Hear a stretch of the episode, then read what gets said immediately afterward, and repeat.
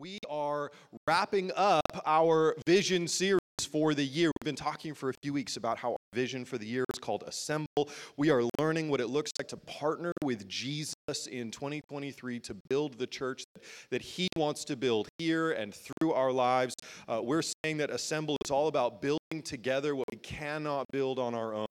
You know, that it, it is not enough for a pastor to stand up in front of the church, uh, in front of a group of people, and just preach a sermon once a week and say that we're building the church. Uh, it takes all of us working together to build the church that God has, uh, has in mind when He thinks about Life Church and when He thinks about the global church. And so we've been talking uh, through Hebrews chapter 10 verses 19 through 25, which is where our vision is rooted. And today we are going to deal with the last of three invitations that the author of Hebrews gives us in this passage, where he says, Let us do certain things. And so let me read to you this key passage again for our vision for this series and remind us of the context of what we're talking about. In Hebrews 10, starting in verse 19, it says, Therefore, and the therefore there is basically saying, in, in light of everything you've read so far, which is a build up to uh, it's a case for you being a part of the body of Christ, being saved and, and having this relationship with Jesus and being a part of the church.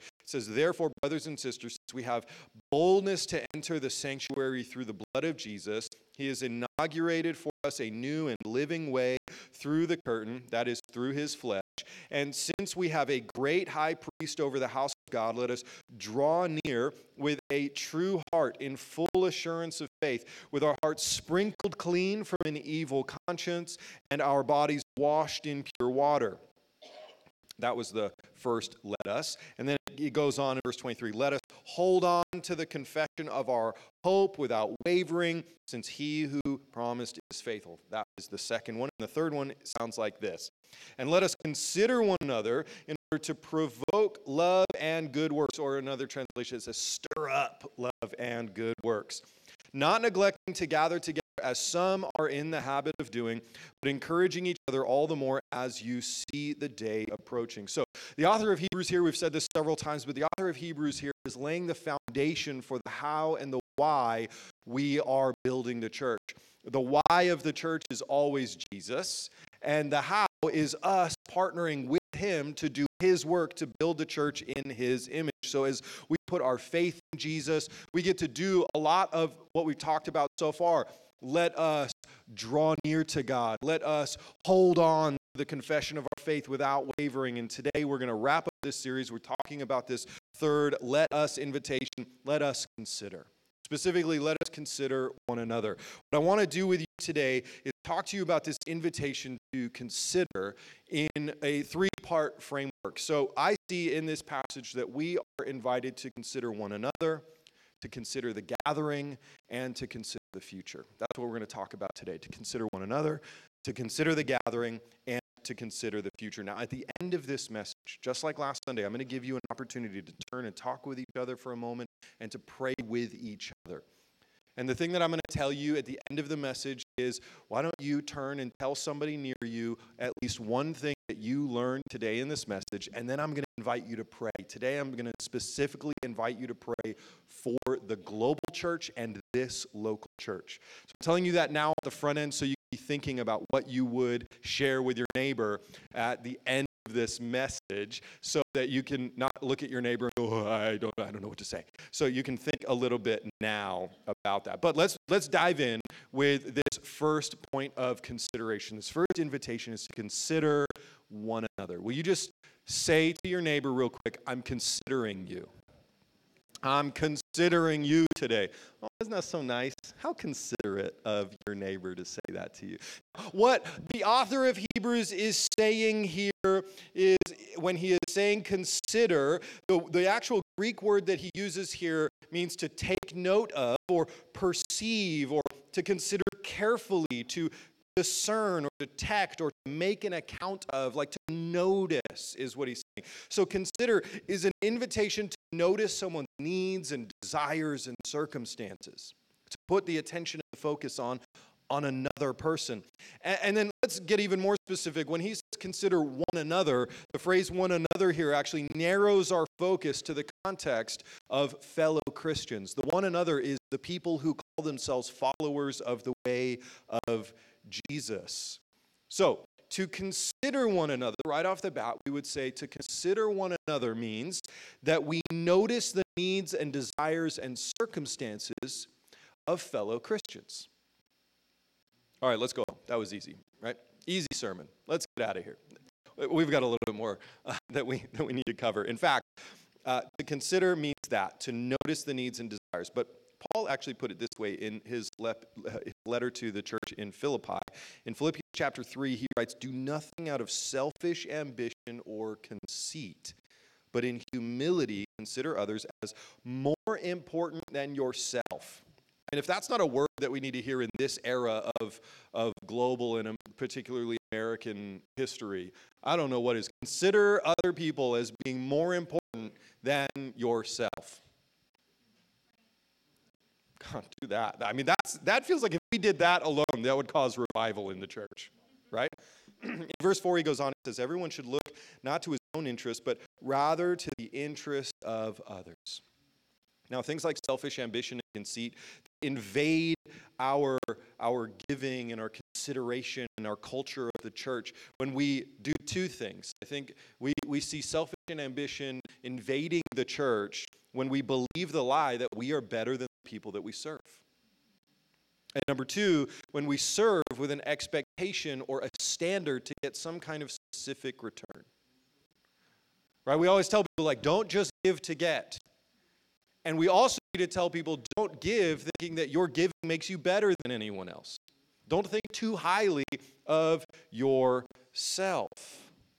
So we enter the kingdom, like you come into the kingdom. In fact, we said this last Sunday. We enter the kingdom on our knees in humility, thinking not too highly of ourselves and understanding that we are in need of a Savior.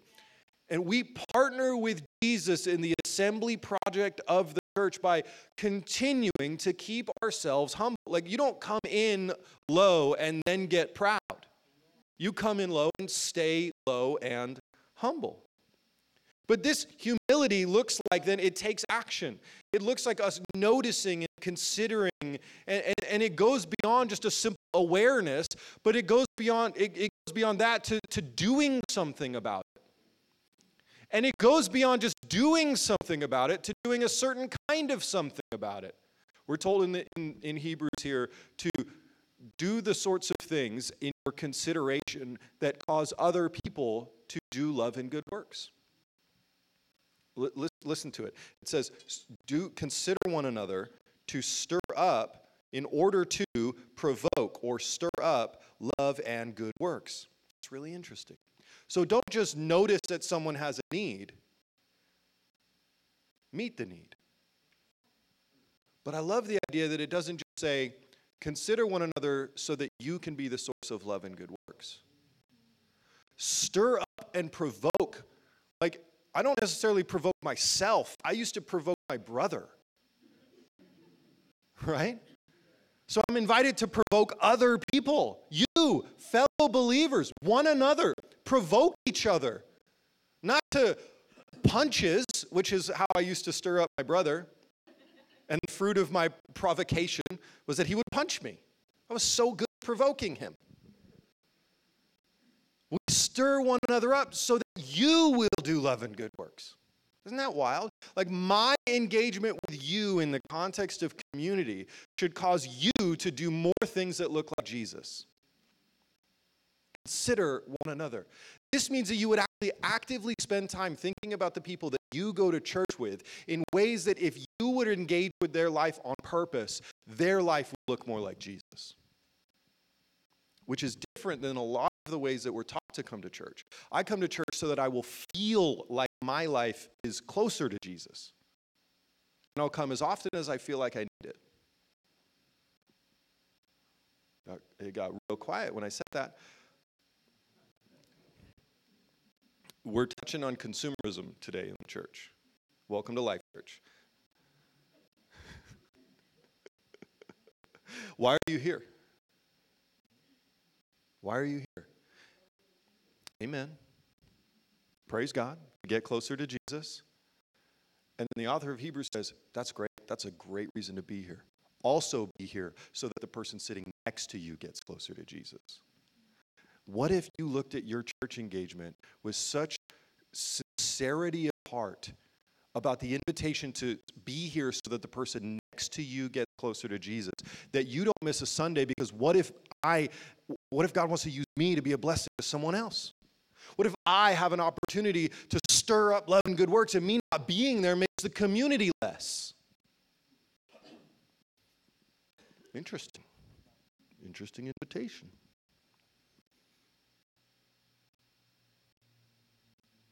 Now, uh, uh, we, we could go on and on and on about that.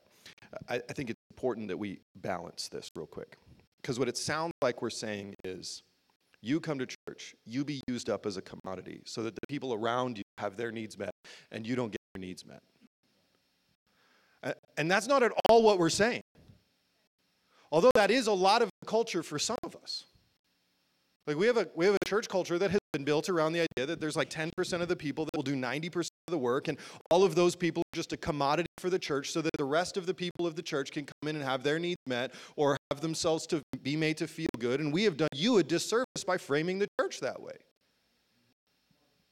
The church is meant to be framed that 100% of the people do 100% of the work 100% of the time.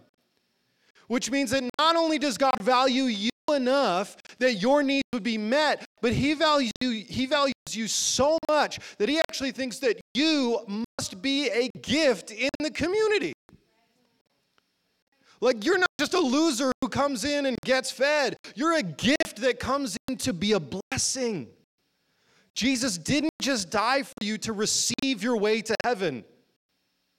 He came so that you would also be a blessing on your way. Your life matters. Your life matters so much that the church is designed to meet all of your needs. And so that you can partner to meet the needs of others. It works both ways. And this is actually where we, where we get into the, the second thing that we are invited to consider. Because you know that you can't actually consider the needs of one another if you don't know one another, or if you never spend time with one another, if, if you aren't together. Like, it's hard to assemble a church that doesn't assemble, right? Right? Like, if, if you've seen Avengers Endgame, and when Captain America, by the way, spoiler, like, it's too late now. This is going to ruin the movie for you. It's, too, it's been too long. But when Captain America says, Avengers assemble, and all the nerds like me just lost their ever loving minds, if he said, Avengers assemble, and like nobody shows up, right? Like, how anticlimactic is that? You can't assemble the church that doesn't assemble. So it's really, really important that we move on to the next point of consideration.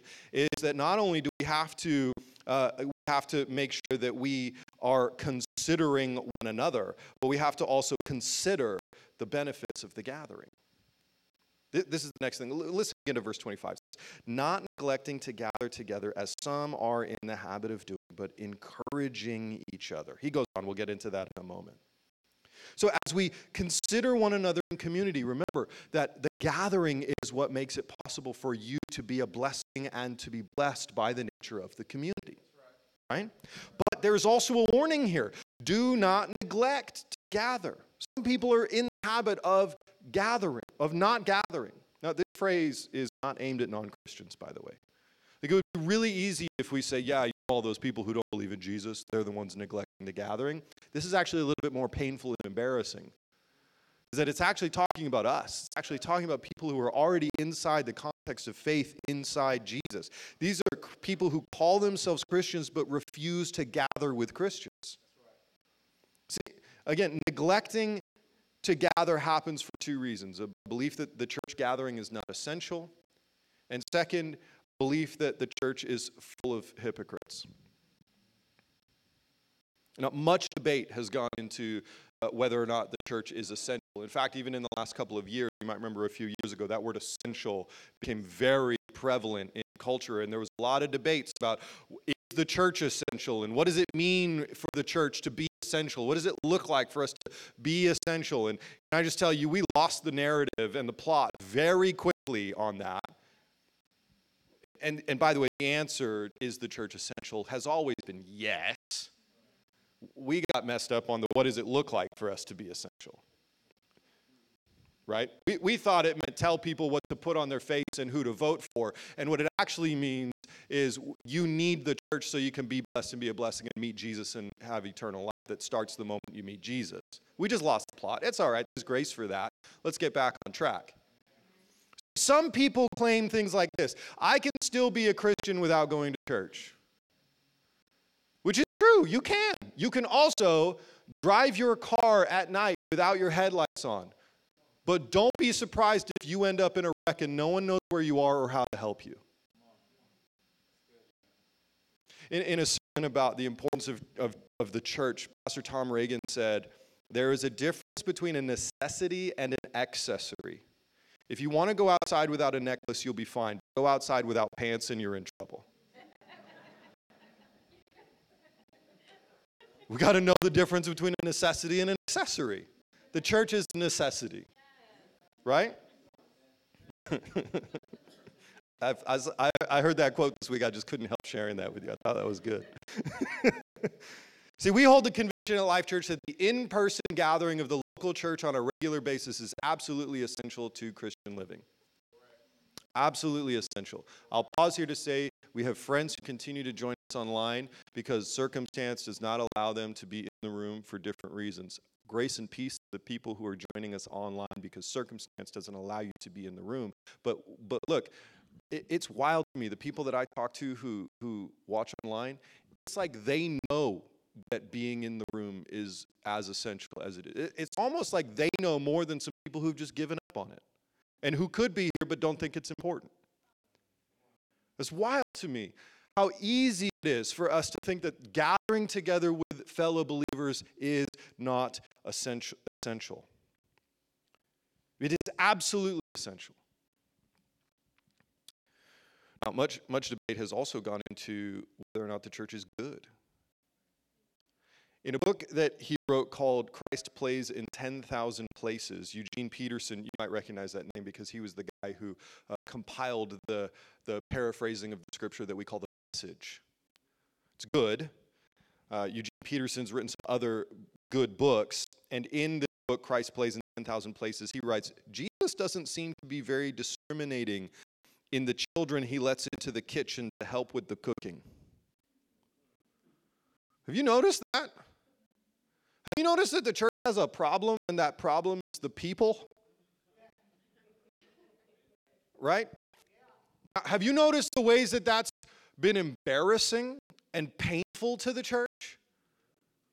Have you noticed in recent years how it seems like there's a, a, an increasing narrative of leaders of the church having failures and, and like getting popular status in the world and then having embarrassing moral failures character flaws that take them out of ministry? Have you noticed that?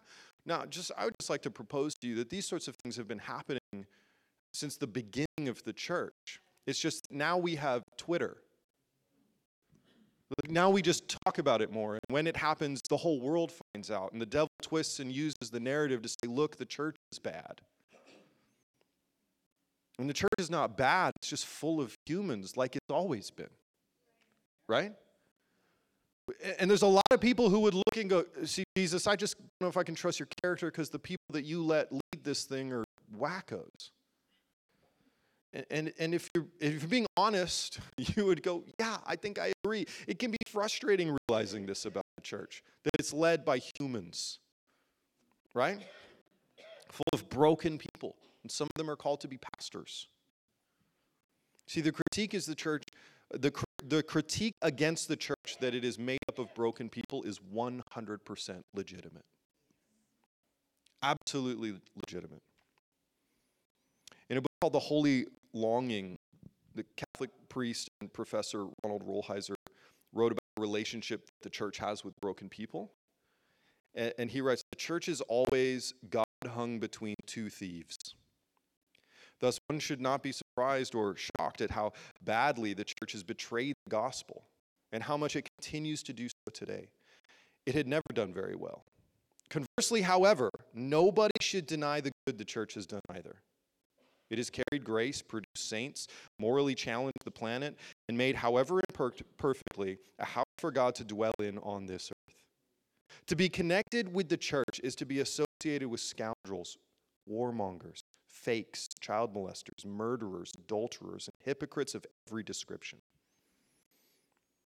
It also, at the same time, identifies you with the saints and the finest persons of heroic soul within every time, country, race, and gender. To be a member of the church is to carry the mantle of both the worst sin and the finest heroism of soul, because the church always looks exactly as it looked on the original crucifixion. God hung among thieves. So is the church flawed? Yes, duh. Welcome to the conversation. Absolutely. This is why we need a Savior, because you came.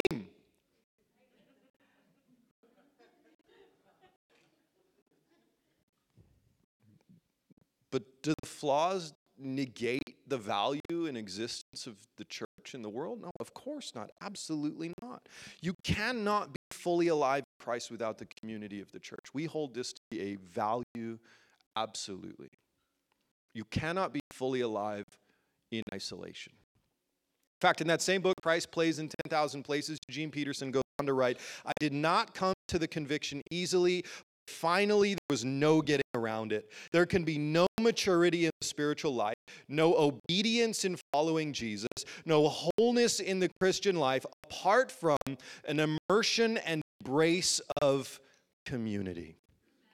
I am not myself by myself.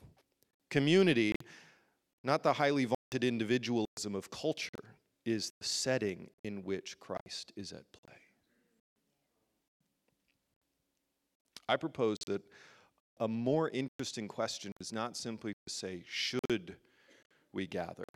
But I propose we move beyond this question that should actually be relatively easy to answer. Is the church essential? Is it good? It's essential. Sometimes it's good. It's always good because of Jesus. But I think we should move beyond that to a more interesting question. Not should, but how do we gather? So I think, that, I think that's actually part of where we need to hear this invitation. And to that end, let's take a look very quickly at the end of the book of, uh, of Acts chapter 2. The end of chapter 2 in the book of Acts. That's a better way to say that. Uh, I can speak English. In Acts chapter 2, in verse uh, 42, it says, it says this. It talks about what happens right after Pentecost.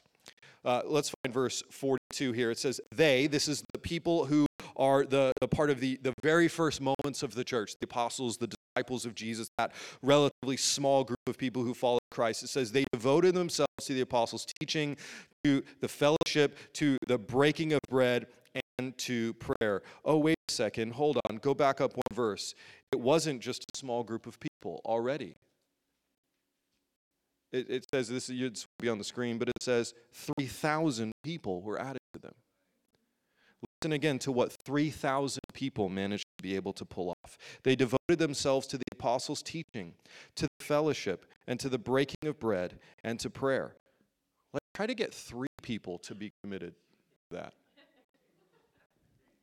So obviously, the Holy Spirit is actively at work in the early days of the church. Miracles are happening. Let's keep reading. This is what it looks like.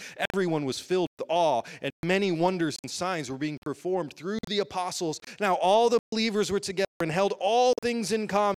They sold their possessions and property and distributed the proceeds to all as any had need. Every day, every day, they devoted themselves to meeting together in the temple and broke bread from house to house. They ate their food with joyful and sincere hearts, praising God and enjoying the favor of all the people every day. Every day, the Lord added to their number those who were being saved. You know, I am growing weary of asking God to do a revival and Him showing me what it looks like, that it is built in the context of community who gather on a daily basis in the temple and from house to house, learning from the apostles' teaching and breaking bread together. I'm growing weary of asking God to do a revival, Him showing us what it looks like, and then wondering why we aren't seeing people added to the church every day. I propose to you that we cannot assemble the church unless we are gathering the church in all of the right ways. And I further propose to you this counts as a gathering of the church, but it does not count as the gathering of the church. It cannot. It is not complete. This is an important moment. The early church gathered together absolutely on a regular basis to hear sound doctrine, to be taught from Scripture, and that was vitally important. But they also met from house to house. In fact, the early church gathered in the temple to hear sound teaching, to experience miraculous power. They also gathered in each other's homes to share meals and share the joy of each other's company. And then the result was that people were added to the church every single day, not just on Sunday. And by the way, if people are added to the church every single day, do you realize the implication of that? The implication is it's not just the pastor leading people to salvation.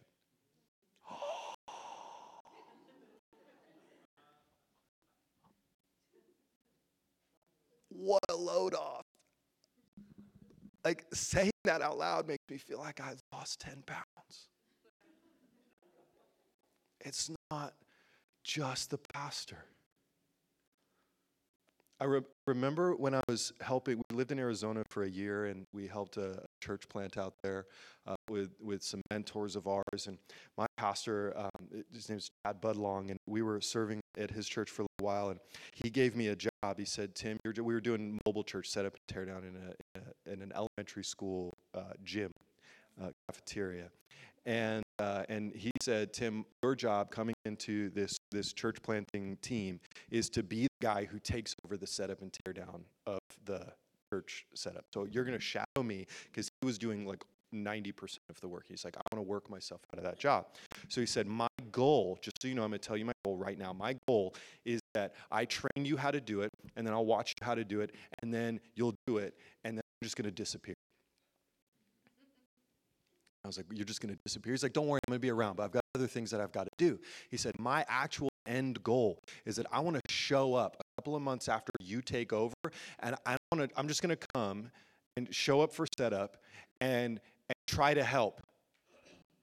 And I want you to have made the setup better so that the team looks at me and says, Pastor Chad, will you please stop touching things? Because you don't know how we do it anymore. Right? Now, I'm at the goal. I remember the day he showed up, and I was up on a, a scissor lift, and we were putting these things up in the, to like put uh, covering over the skylight. It was very dangerous work, but you know, you suffer for Jesus sometimes. And so, so I'm up on this. I remember looking down from this from the scissor lift that I was on, looking, and I saw Pastor Chad walk in like a little ant, and he walks over to where the stage was set up, and I saw one of our team members say, "Oh, hi, hi, Pastor, Pastor Chad, how you doing?" And you could see that like there's a nervous interaction because this guy was about to tell Pastor Chad, the pastor of our church, "Please don't touch anything." It was so great. It was awesome. Chad was there for 10 minutes. He walked around every single station, every single person at every single station, because he did this with multiple other different leaders who said, like, I want you to do this station without, and let me know how to touch it by the time I come back. He walked to every single station, and then he walks out, and at the end of it, he just looks up at me. He's like, I've got nothing to do. I'm going home. It was so great. What a victory that he was able to come in and, and that he didn't even have a job to do. So he just showed up the next morning and preached. And then he got to go out to lunch with some people. Now, why am I telling you this long winded story about something that happened in Arizona? Because the beauty of that moment was that more people than just the guy who calls himself pastor in the church was doing the work of building the church. That was the kingdom. I learned something in that moment. That building the church isn't about just the guy who calls himself the pastor. It's about you. In fact, your work at times is more impactful. How great would it be if we walk into a church service one day and there's all these people that I know, and I know most of you, I've had some encounters with most of you in this church. And, and, and what, how great would it be, though, if, if we walk in and there's more people that are just like strangers to me? And I go, What are all these new people doing? And you go, Could you just like preach the word? Because we're out here preaching the gospel all the time and bringing all these new people in. You're going to get to know all these people because they're serving in the church and they're going out and planting new church. I know I'm way ahead of myself, like years down the road maybe, but what would it look like if we together each played our part in the work of ministry? What would it look like if, when in the in scriptures it talks about that you're given gifts so that you become a gift? So that you partner with Jesus to build the church. If we don't think anymore that the only people that are building the church are the ones who went to Bible college, or if we don't think anymore that the only time I'm engaging in the church is when I'm sitting listening to a sermon, what if engaging with the church happens tomorrow when you go to work? What if, what if, what if engaging with the church also looks like this picture that I want to show you. There was, there was this thing that happened a couple of weeks ago where this lunch, this was a breakfast, turned into a lunch, kind of then turned into a dinner, right? Right? This thing just happened. Now, I'm showing you a picture. Some of you didn't know that this was happening. This was a beautiful moment. This, this is when I knew our church is healthy. I mean, I've known our church is healthy, but this was a good reminder. And, and, by the way, I should just say, when I say, what if, what if you guys got to work? So many of you are already doing this. That's why this is safe and easy to talk about at Life Church. So many of you are already living like this and doing this. Let's keep going. Let's keep building. Keep inviting people to the team. Sharon and I were invited over to SB's house. Uh, uh, was this last weekend, two Saturdays ago? Uh, recently. Uh, SB Elizabeth. Elizabeth wave your hand today. SB's out dealing with family stuff um, today uh, as well, but we love SB. And so SB and Elizabeth, they, they tag teamed together leading a discipleship group called Foursquare Path in the fall of last year. And this was a group of ladies that we put together. And the funny thing about this group of ladies is that some of the ladies that joined this group, that we put them in the group, some of them said, Well, I'd really actually rather be in a group with my husband or with somebody like that I'm a friend with or whatever. We just said, nope, you're going to be in this group. And they were all like, mm, okay, whatever. And so they did the group. And then Foursquare Path was 10 weeks long. And at the end of 10 weeks, on the last week, they called me in and they said, can we have permission to keep on meeting in this group? And I said, oh, this is the group that didn't want to meet together, but now you want to keep on meeting together? And they said, yeah, we have just fallen in love with each other. Can we keep on meeting? And I said, you didn't need to ask my permission for that. Go ahead and do it. And they took me saying, you didn't need to ask permission for that so seriously that they planned a whole breakfast and they just invited us over. And they said, Would you just come over for breakfast? Most of the group was able to be there. A couple of them weren't able to be there. And the good thing about them who weren't able to be there, they're going to do more of these. And the reason I love this, the reason I'm showing you this is because I had no idea it was happening until the day before it happened. It just happened. Nobody asked permission. Can we have breakfast at SB's house? Uh, think about what I just said. You didn't have to ask permission to have a breakfast. And yet, how many times do we actually think, can we do a ministry that is part of the, the life and the rhythm of our local church? I don't know. We have to ask permission from the pastor. No, you don't. Invite a friend over for breakfast. That's the church. And you're the gift. Make some waffles. This is the kind of thing that it was talking about in Acts chapter 2, where it said they met from house to house daily and with gladness, hearts full of joy, just sharing the joy of the community. Like next Sunday, you have the perfect opportunity to have two church gatherings in one day. You come to church in the morning and then go watch a football game. American football is boring and the commercials are not as good as they used to be. But bring some friends over to your house and have church. The church happens around board games and cups of coffee, in parks and coffee shops, in your living room, and in this room. That's the church, and you're it, and you don't need permission to play. Everybody gets to be a part. Everybody gets to go and make a mess. And you know who's responsible for cleaning up the mess? Jesus. Not even me. Thank you, Lord. I, I can't, I couldn't. Go, go and make a mess. And if you're afraid of accidental heresies, like this, this is another reason. I applaud the way at which so many of us say, I take the word too seriously. I cannot share the, the scriptures or my thoughts. Or I can't start a Bible study. Pastor, I haven't gone to Bible college or I haven't been a Christian for too long. First of all, there was Jesus met a woman while he was sitting on the side of a well. He radically changed her life. And the second he radically changed this woman's life, she went off and became an evangelist. And Jesus didn't say, Whoa, whoa, whoa, whoa, hold on, you haven't gone into missions training yet. It says she ran into town and said, Come and meet the man who told me everything that I've ever done. That is the church. That is ministry. Come and meet the person who changed my life. I was listening to a person who was talking about launching house churches, and they were saying, you know, we're really worried about, about if you just start house churches all over the place and missional movements, and people just go and share the gospel in their living rooms and coffee shops at the park all the time. Isn't it problematic that somebody's going to like say something that doesn't agree with the Bible?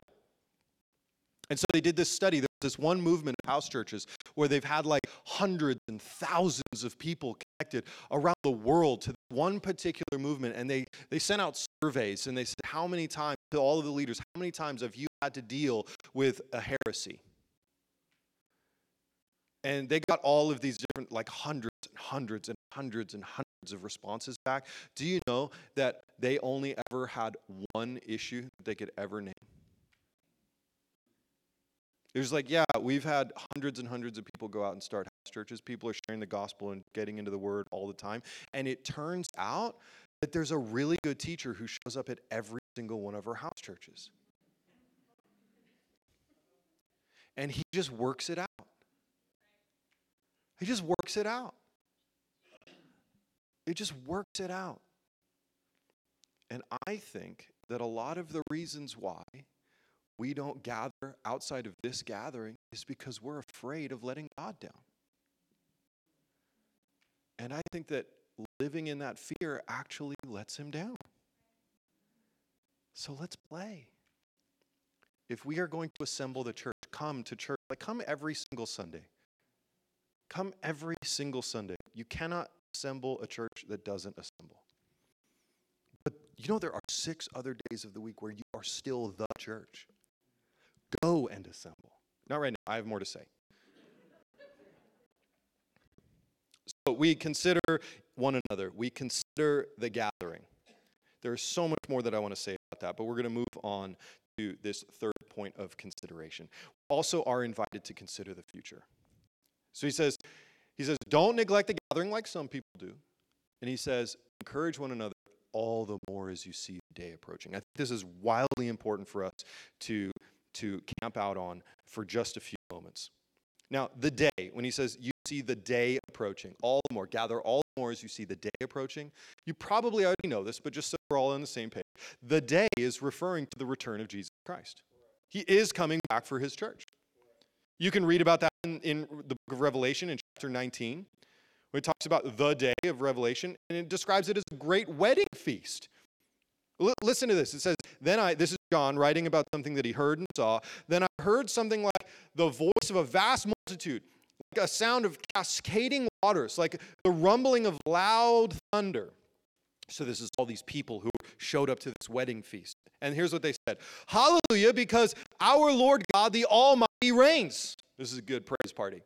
Let us be glad, rejoice, and give him glory, because the marriage of the Lamb has come, and his bride prepared herself. She was given fine linen to wear, bright and purple, for the fine linen res- represents the righteous acts of the saints. Then he said to me, Right, blessed are those invited to the marriage feast of the Lamb.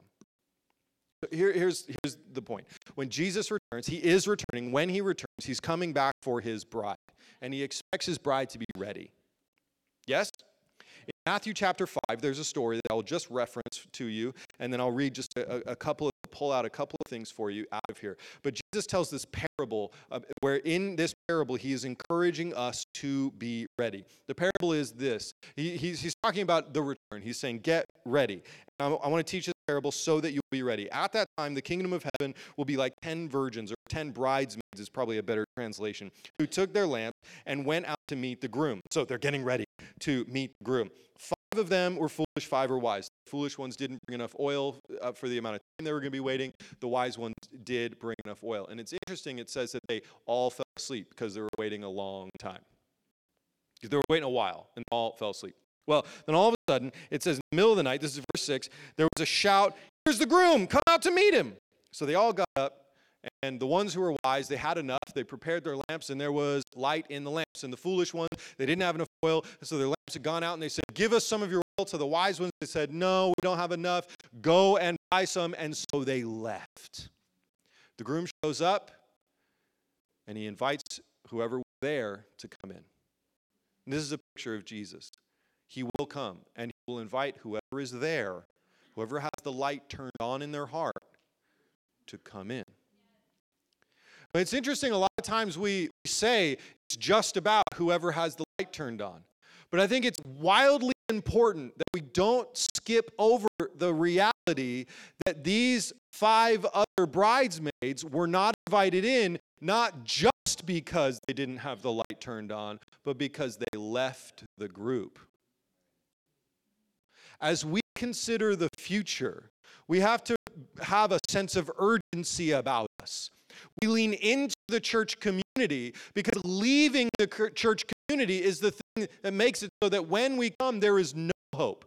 Now, the story doesn't say this. Jesus doesn't teach this in Matthew chapter 25. So I confess to you that this is a, a bit of conjecture on my part. I'm, I'm inserting an opinion into this text, but I think I have good footing for this opinion. I think that if the story went differently, that all 10 of these bridesmaids could have gotten in. I propose to you that it is possible that if the five bridesmaids who didn't have enough oil had stayed, if the wise bridesmaids said, No, go off into town and buy from the, the, the traders all the oil that you need. And so they ran off and they bought all the oil and then they came back and then every the doors were closed and they got it. And it says at the end of the parable, it says, knocked on the door and the, and the, and the groom said, I don't even know you. You can't come in. Missed your opportunity. I just wonder what would it have been like if those five bridesmaids who didn't have enough oil, instead of running off to buy, would have said, You know what? I'm going to stand right here because I am not about to miss him coming. I may be embarrassed and not prepared. My life might be in shambles, and I might get a good, hard lecture because I should have been prepared, but I won't be absent. There's something about this that feels like, like God would say, I would rather you be here with nothing, here with your doubts, here with your questions, here with the places where you're a little bit angry at God because your life keeps working out the way that it does, and you're wrestling with the fact that I thought I was going to give my life to Jesus and all my problems were going to go away, and you're learning over time that that's not what it meant to become a Christian. You've got some feelings about that. I would rather you be here with all of your feelings and questions and doubts and emotions, but here Jesus says, than off trying to find a solution in something other than me. I wonder if they had stayed, if the narrative would have been, and the groom said, I wish you had been prepared, but my grace will cover you. Here's a new lamp, come on in. I don't know. It's conjecture. Please don't go around telling people that that's the gospel truth, that that's the story that Jesus, like, I, say, my pastor shared an opinion in church. You can say that. but it's an opinion. But I think it's an opinion based on who I know Jesus to be. I think it's a lesson about being prepared, having the light turned on in your heart, as much as it is a lesson about don't leave the gathering. You cannot do this alone. And this means you cannot do this life alone. And I propose that this also teaches us you cannot get into eternal life alone. Like I don't I don't know that you get to say that Jesus is Lord of my entire life unless you've joined the bride. And it is important that we live with a sense of urgency to remind us of that. This is not the sort of thing that's like, yeah, we'll figure it out when the church gets their act together. Or when my wounds finally come around to healing. No, show up now. Be here now. And if you're thinking, but I'm here, why are you harping on me being here? I'm here right now. Well, I'm telling you this because we have empty seats, and those empty seats represent the people you know who have neglected the gathering for all kinds of reasons that they think are good. And I'm not saying that those aren't valid reasons, but I am saying that it matters that you go after them. Because I don't know if he's coming back tomorrow or in 10 years or 100 years, and neither do you. Scripture says only the Father knows, but we should live with our future in mind and a sense of urgency in our hearts. Amen. I propose to you to abandon the bridal party is to abandon the return of Christ, and that should give us a sense of urgency. Amen? So, the gathering of the church is vital for our health, it's vital for our Christian faith. It's vital to be a part of the, the bride and the body of Christ. And the closer that we get to the return of Jesus, he says, the more important that becomes. You realize that 2,000 years ago, it was very, very important that we gather. Like the book was not written in 2020, like, oh, now it's important that the church gathers. It was written a long, long time ago. And a long, long time ago, this, is, this was the framework. Gather. It's important now with a sense of urgency, with the future in mind. And all these years later, it's only more important now that we gather. How do we know? Because in Hebrews chapter 10 it says, and all the more as you see the day approaching. The closer we get, the more important it is that we gather. Amen? So Jesus, through this series and in this message, is inviting us to join his work in, in assembling his church. Not my church, not your church. We could say our church, but ultimately it's his church. It's the church in his image. We are a local part of the global church designed in his image or meant to be designed in his image. And we can only actually do our part in responding to that invitation to, uh, to help Jesus assemble his church if we show up. In all the different ways that we gather, here and around the world, right?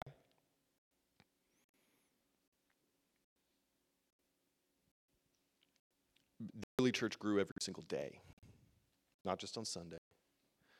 So I wonder as we begin to wrap up how we would answer questions like what am I doing to be a part of helping the church grow? And please don't hear that with a finger. What are you doing to help the church grow? But hear it with arms open wide from Jesus and an invitation saying, You matter to this project called the church. What are you doing? You get to do, dream, play, have fun. What are you doing? I can't wait to hear it. I can't wait to see it go and, and come back and go again and come back again and build the church. It's an invitation. As we think about this on, our, on a personal level, we could ask ourselves questions like what are the areas that we maybe have neglected the gathering? And I can think of areas where it's been hard for me. I know that when I was coming out of all of the pain of what what st- the pain that started in 2020 and went on for a couple of years, I know that there was a while for me where gathering was hard and painful, and I didn't know I wanted to even do it at some points. And I get that. And if you're in one of those seasons, I understand that. Grace and peace to you as God heals your heart, but I propose He will not do it alone. So, what are the places where you could say you, like I have in my own life, would have neglected the gathering or even show up but neglected the value of the gathering? Are you gathering only occasionally? You know, the national average now has dropped to the average American will attend church one or maybe two times a month.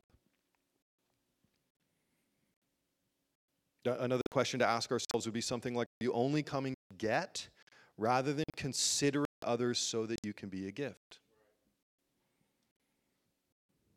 Are you only coming to receive? Which receiving is important. Your life and your story and your needs are important enough that we want you to have space here where you can come and see your needs met as people come to be a gift.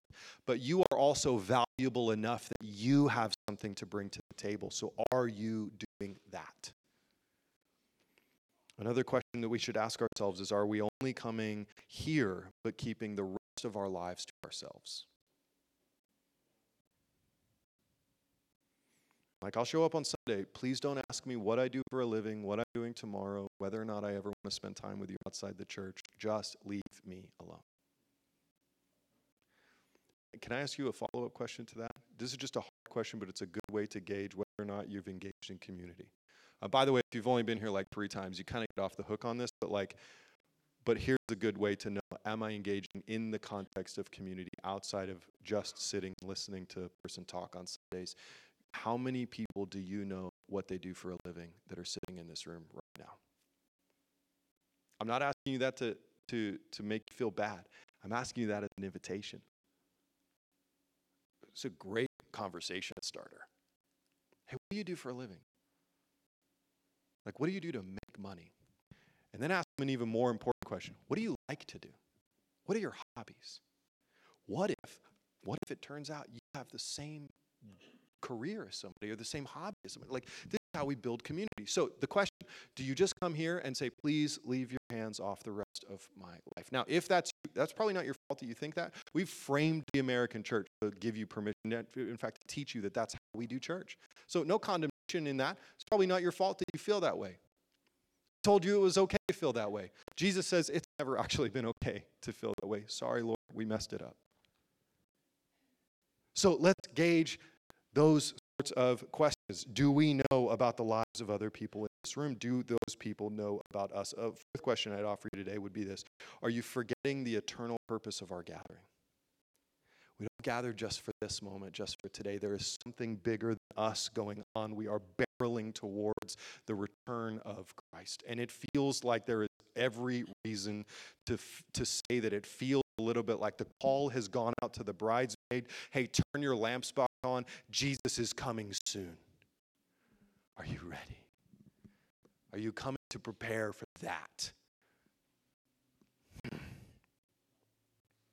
And then we would say this there's two powerful ways that you can respond to something like this. You can pray for the church, you can take time to pray for the church local and the church global.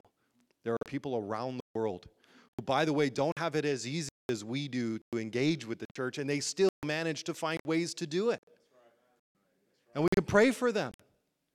We're told to pray for our brothers and sisters in Christ around the world. And then the second thing that you can do in response to engaging to, with the church and helping to assemble and to respond what God calls us to do is to actually connect with the people in your local church. We pray for the church, local and global. We connect with the people in our church. And I'm going to give you an opportunity to do that right now. I told you at the beginning of this message that I was going to invite you to turn around to somebody near you and say at least one thing that you learned from this sermon that you walk out of here with. Just one thing. I'm going to invite you to say that really quickly, and then I'm going to invite you to pray with the person or people that you're talking with for this local church. Pray for Life Church. Pray for the people of this church. Pray for the leaders of this church. Pray for the people who God is going to develop into being leaders of this church. Pray for the people that God is going to bring into this church to meet Jesus and become a part of the gift and resource. So, like, pray for this local church and then pray for the global church, the body of Christ around the world. So, turn to a neighbor, one or two people around you. Go ahead and just share. Hey, here's one thing that I heard. And it could be, I don't like that guy. He was really challenging today. And, and here's, I'll give you permission to say that. But then tell them one thing that you learned and then pray with each other for the church, local and global. I'll call you back and we'll wrap it up with a word of prayer at the end in just a moment.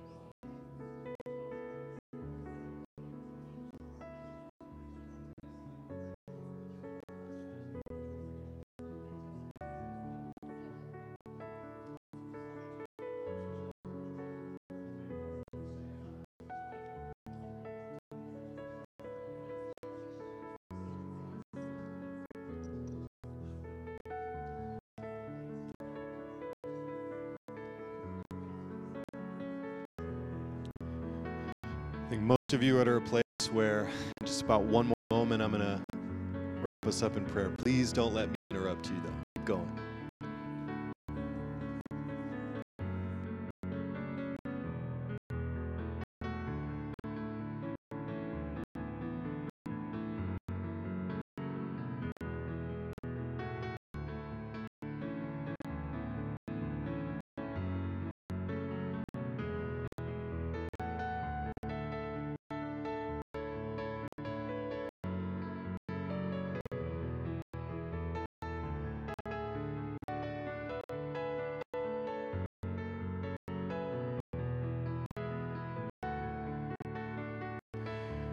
If you are still talking and praying in your group, please continue. I'm going to pray. When I say amen, we'll be officially done with our gathering. Please continue to stay right where you're at, talking and praying. I'm just going to pray through all of the beautiful commotion. Father, Son, Holy Spirit, we believe in your holy church. We believe that we are a broken people called to gather in your name. As we gather, God, help us to consider one another. Use us to be a blessing and use the blessings of others to play a role in healing our broken hearts. God, as we gather, keep our eyes on the future, knowing that you will return for your church. Help us as we gather to be ready be whole, to be active, and to help others to become the same as well. God, as we work with you to assemble your church in your image, may your name be honored and kept holy in our lives and in this church. In Jesus' name, amen.